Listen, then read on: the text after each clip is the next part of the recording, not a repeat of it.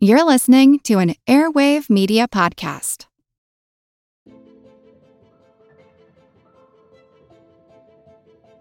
Welcome, welcome, welcome, friend. I'm TK, your tour guide to the past, and you are listening to For the Love of History, the podcast where we talk about world history, women's history, and weird history. Welcome back, or welcome for the first time ever. Whichever it is, I am simply delighted that you are here today, friend, because have I got a story for you. Before we dive into our topic today, I'd like to bring to your attention the new and improved Patreon. We got going on. New tiers, new content, and so much more. You can join for as low as $2 a month and support for the love of history and get some exciting extra content. And if that's not your gig, no worries. Leaving a rating and review is also super duper helpful. Ratings and reviews are like little offerings on the altar of the SEO and algorithm gods. And uh, I thank you for your help appeasing them. now that we got that out of the way, it's time to talk about a World War II baddie that you might not have heard about. And we don't normally cover World War II times here, but I will make an exception for this non binary sugar baby princess spy that goes by the name Yoshiko Kawashima. And just a quick content warning before we dive in, there is brief mention of sexual assault, self harm, and drug addiction. So if you need to skip this episode, that is totally okay. We'll see you next week. So, that said, grab a cold beverage because things are about to heat up in this episode. And let's get to it. Empress Cixi appointed her little two year old nephew, Pu Yi, as emperor, thinking that she would be able to simply continue ruling with him as a little puppet, given the fact that he was like two years old. But fate had other plans because literally the day before Pu Yi's enthronement, Cixi died.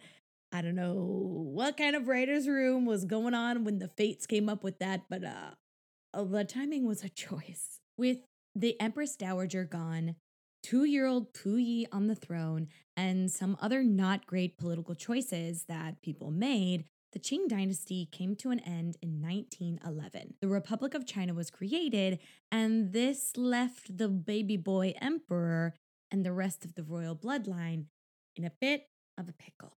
Inside said pickle jar was Aisin Gioro Xiang Wang Gu, they were the 14th daughter of Prince Su and his fourth concubine, Lady Zhang Yiya. This made her the cousin of Emperor Pu Yi, and they were just a year younger than him. Prince Su was absolutely devastated by the revolution. The imperial family had been spared by the Republic in return for the emperor's abdication, but that still left them in a very dangerous position. Other countries were out here sniffing around to get some leverage over the very precarious situation China was in at the moment. And one of those countries was Japan. Japan and China have been beefing for forever. I'm pretty sure that it's because one of China's names for Japan was the land of the submissive dwarves, which shots fired, but who knows? Bottom line, they have been at odds for thousands of years. And when an opportunity to mess with China's politics came knocking, Naniwa Kawashima answered the door. Who is Naniwa Kawashima, you ask, dear one? Great question. I'd love to answer. He is above all else human garbage, sentient refuse. He is three evil honey badgers in a trench coat posed as a human being. He sucks ass, is what I'm trying to say. He sucks so much ass.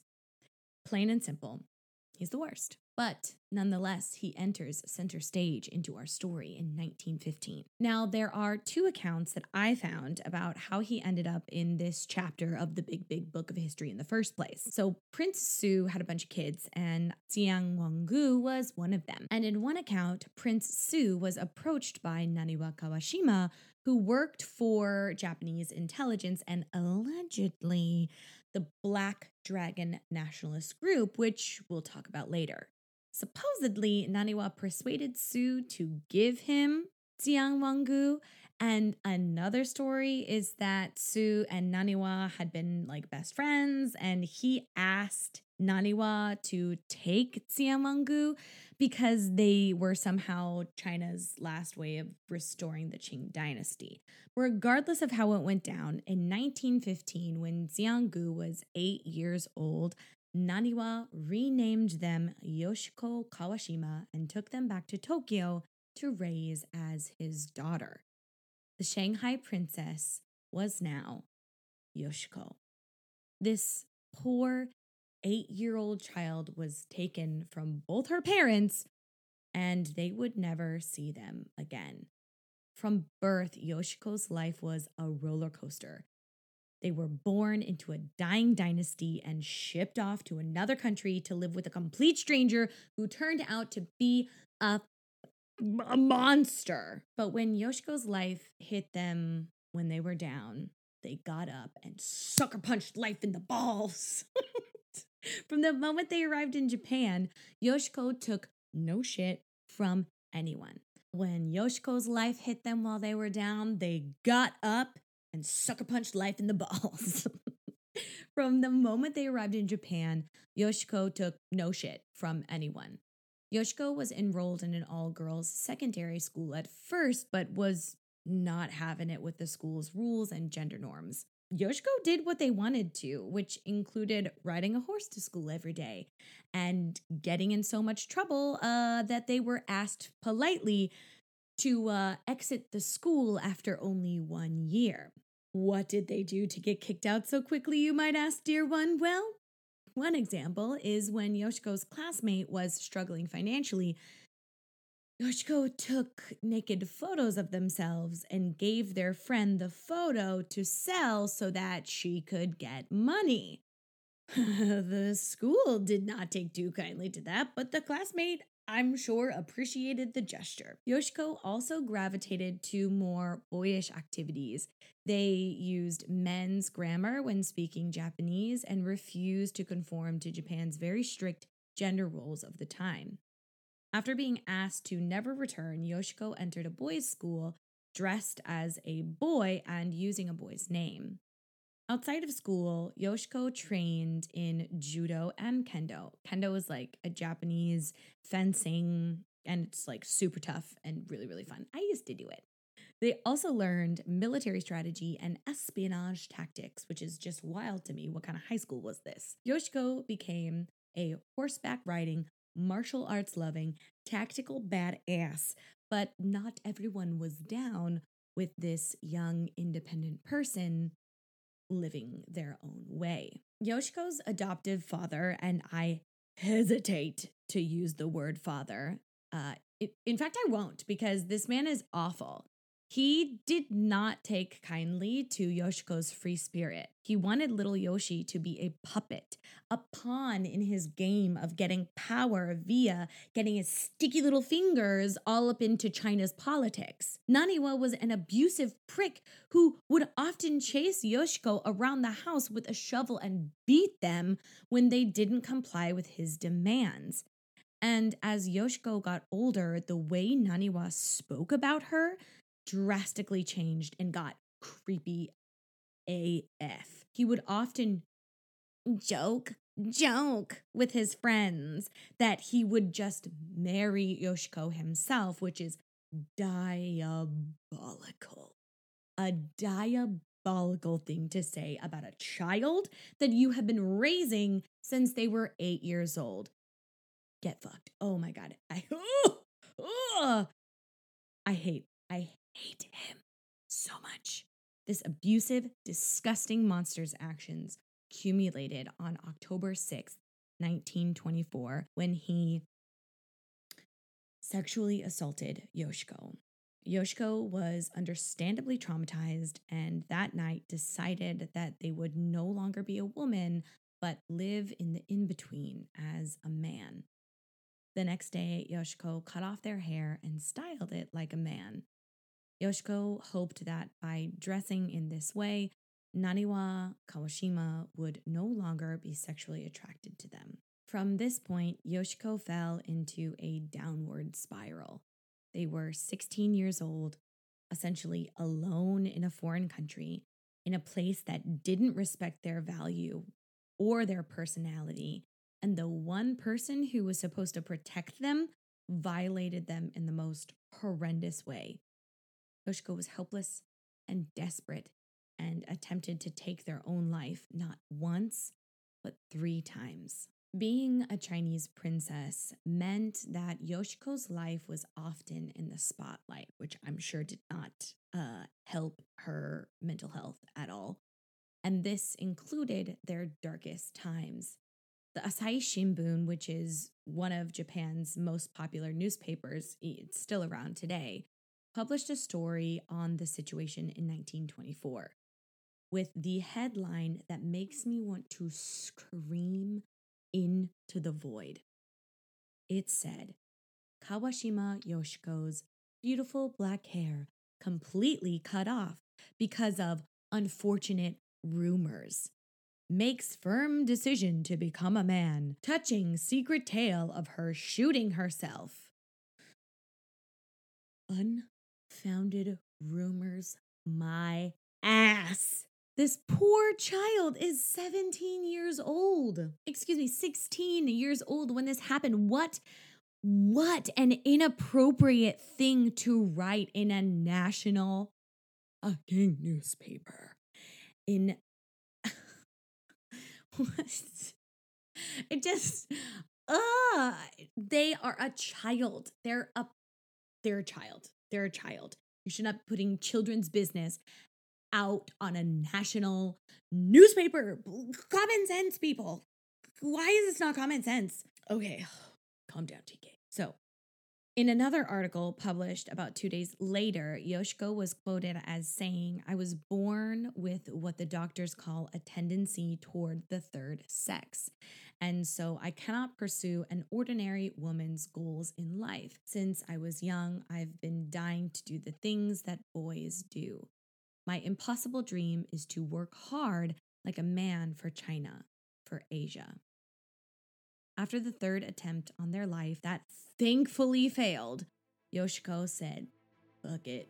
Enough is enough. I'm done with this place. I'm done with Naniwa. I'm done hiding who I am. It's time to GTFO.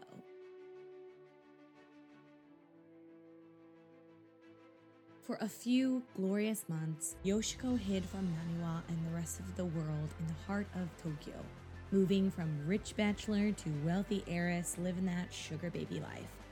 But that period in Yoshiko's life came to a swift end when a marriage between Yoshiko and a Mongolian prince was arranged.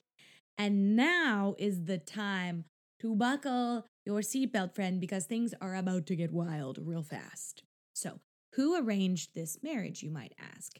Well, according to the file that the FBI has on Yoshiko, a Japanese, Japanese, oh my goodness, a Japanese nationalist organization. Say that three fives, three fives, fives fast.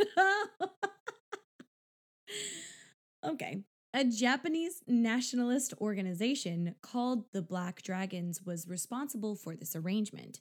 There is no clear evidence that Naniwa Kawashima was a member of the Black Dragons, but according to these FBI documents and Yoshiko's own account, Naniwa Kawashima was the one who made the arrangements on the behalf of the Black Dragons. Naniwa and the Black Dragons really wanted Manchuria, which is in northeastern China, like right above North Korea.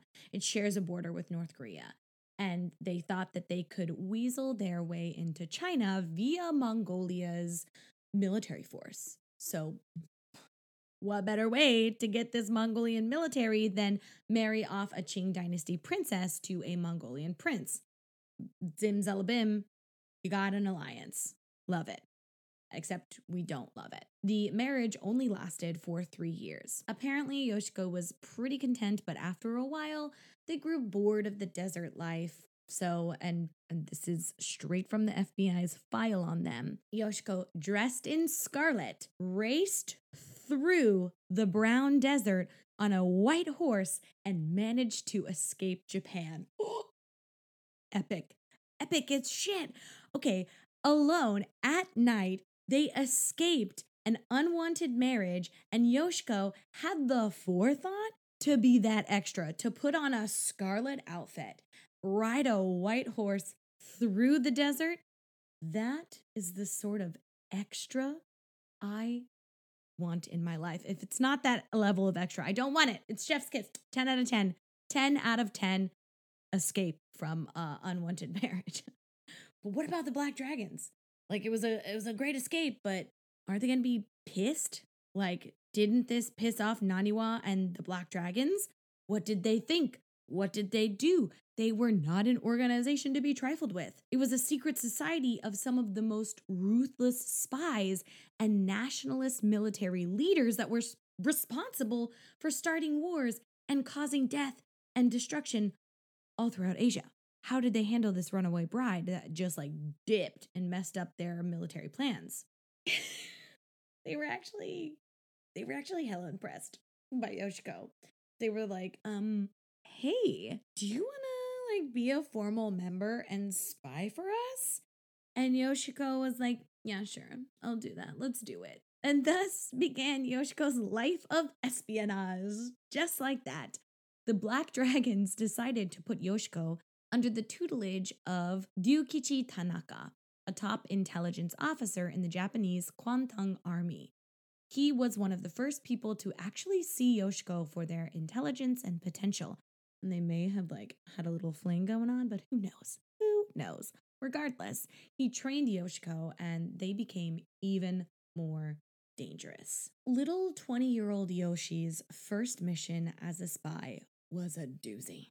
Like a real go big or go home moment. Remember that little boy emperor at the beginning of the episode? Well, it was the 1930s and he was a man now and perfectly positioned to be a puppet once again but this time for Japan. Yoshiko's job was to drive his wife, Empress Wanrong, and her dog to the city Changchun, where he was hiding. So Yoshiko dressed up as a man, hopped in the car, tucked the Empress and her dog in the trunk, and delivered her safely to Puyi.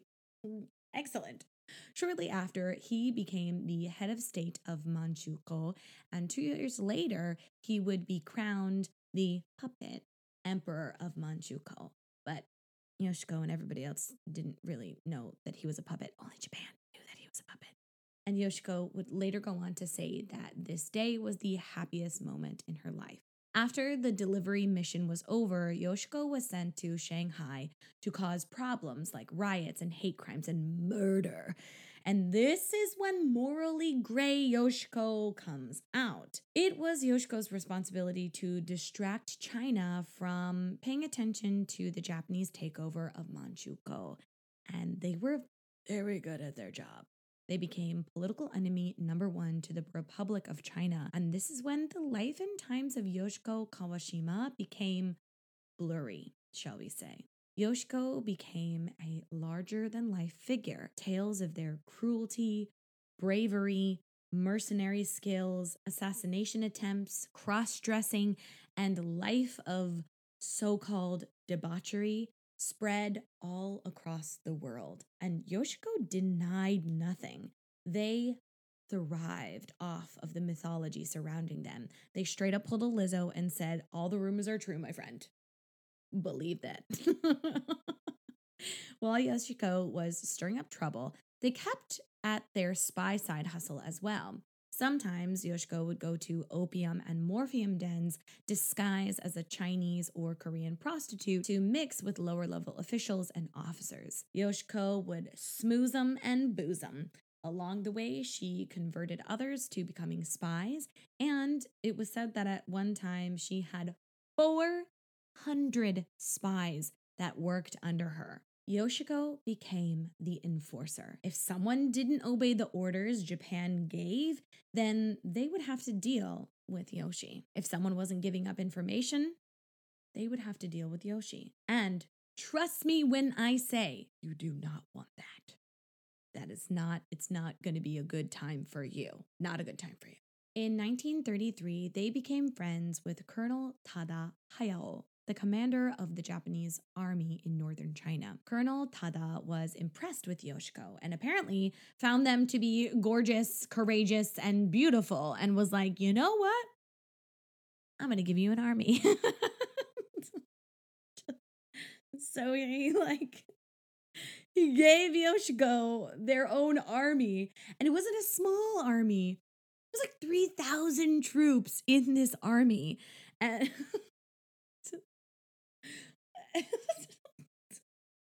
what kind of present is that?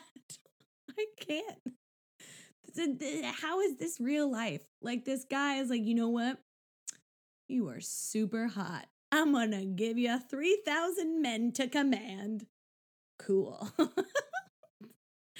this army was called the Aokyo Army, and from that point, Yoshiko began to be known as Commander Jin Bihui. And Japan ate that shit up. They fell in love with Yoshiko. They became a huge, huge hit in nationalistic Japan. Yoshiko was the poster child of the army and was often called the Joan of Arc of the Orient. There is this picture of them on a horse in full military regalia, looking like the love interest in an enemy to lovers YA novel. It's so good. So good.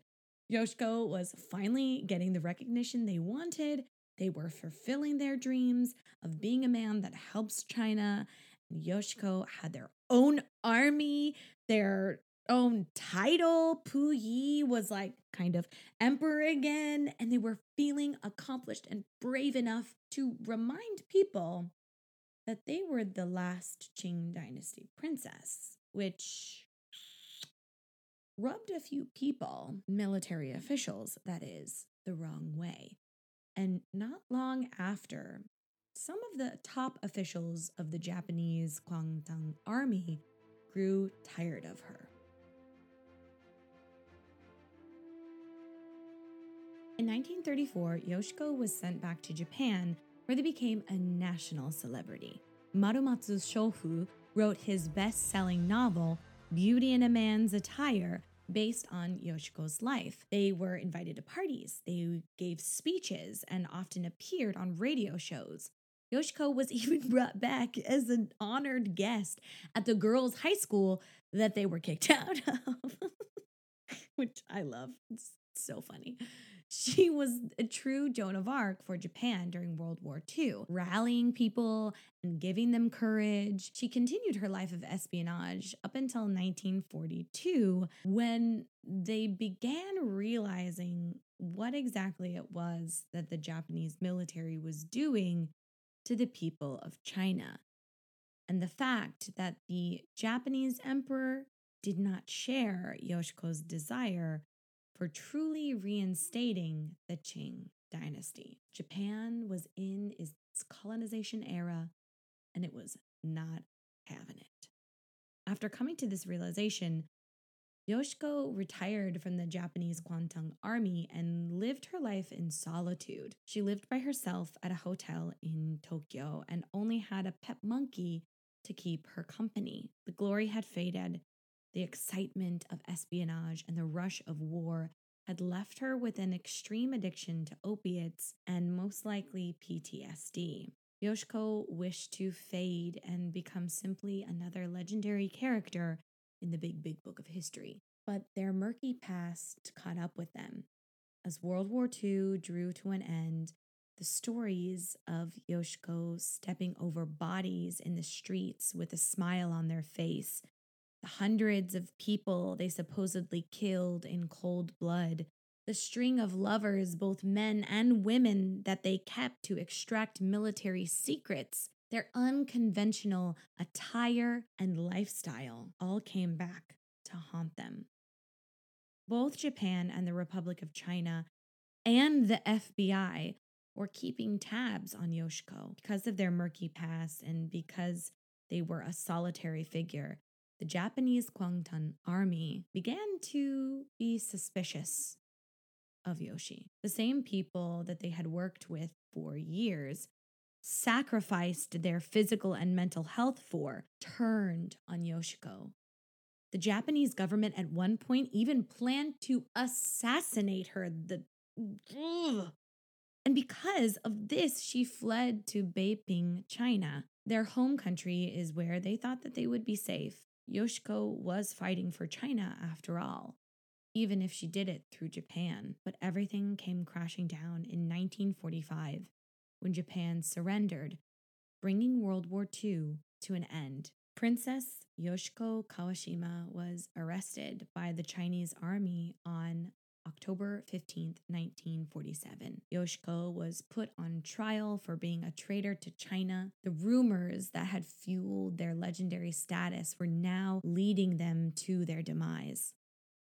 Yoshiko told judges that they did not betray their country and that their goal had always been to restore the Qing dynasty and help the Chinese people. But this was a dynasty that they had never known. In the end, Yoshiko was sentenced to death on October 22nd, 1947. And to finish out the episode, I'll read you an excerpt from Phyllis Birnbaum's book, Manchu Princess, Japanese Spy. On a March morning in 1948, the prisoner emerged as the sun was coming up. She had expressed a wish to die quietly, without the fanfare that had often accompanied her every move. She had also wanted to wear a white Japanese robe for her last moments, but the request was denied. On March 25th, I will be executed, she had written to her adoptive father. Please tell young people to never stop praying for China's future. These were the last words of Yoshiko Kawashima. They were shot in the back of the head on the morning of March 25th, and they were just 42 years old. But death was not the end for Yoshi.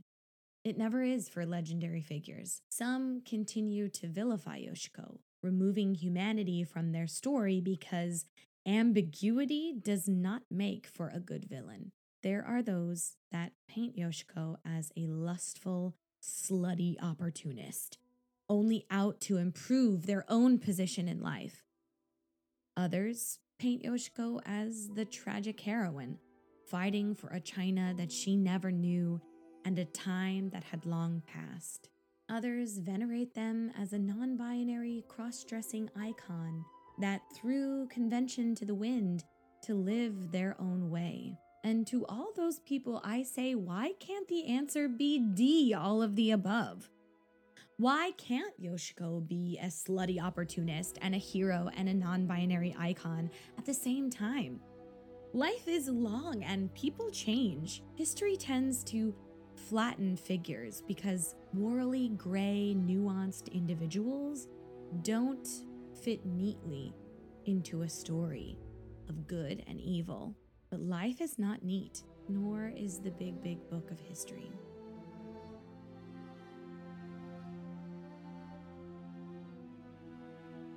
Well, dear one, we have come to our final thought, which is a conspiracy theory about the death of Yoshiko Kawashima. For decades, there was a rumor that spread all around China and Japan that Yoshiko was not actually dead. Apparently, the Black Dragons, the Japanese military, or the Qing dynasty sympathizers either snuck Yoshiko out of jail and replaced them with another person, and Yoshiko escaped, or execution was staged and they escaped into the night to live out their life in solitude as they wished. Now, there is no no substantial evidence to support this. There are only whispers and rumors and supposed sightings. But I do love the idea that even in death, Yoshiko's story is shrouded in mystery.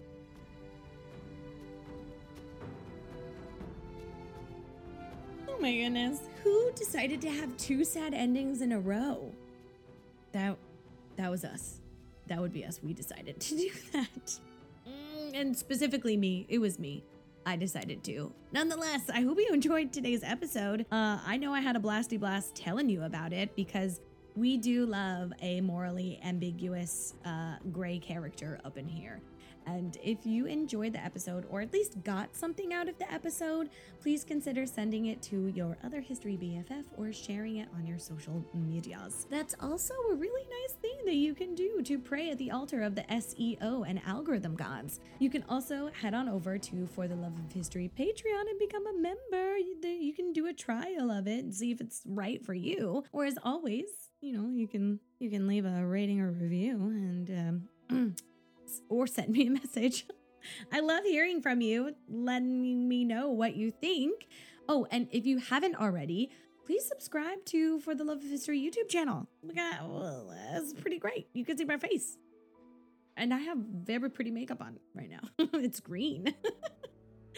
so, next week, we are going to finish off Pride Month. We have a very special guest coming to join us, and I am so excited for them to tell you the story of Frida Kahlo. So, before we leave, make sure you do something nice for yourself this week. Take care of yourself. Like, seriously, I'm not joking. I'm not joking. Do something to bring yourself a little bit of joy this week.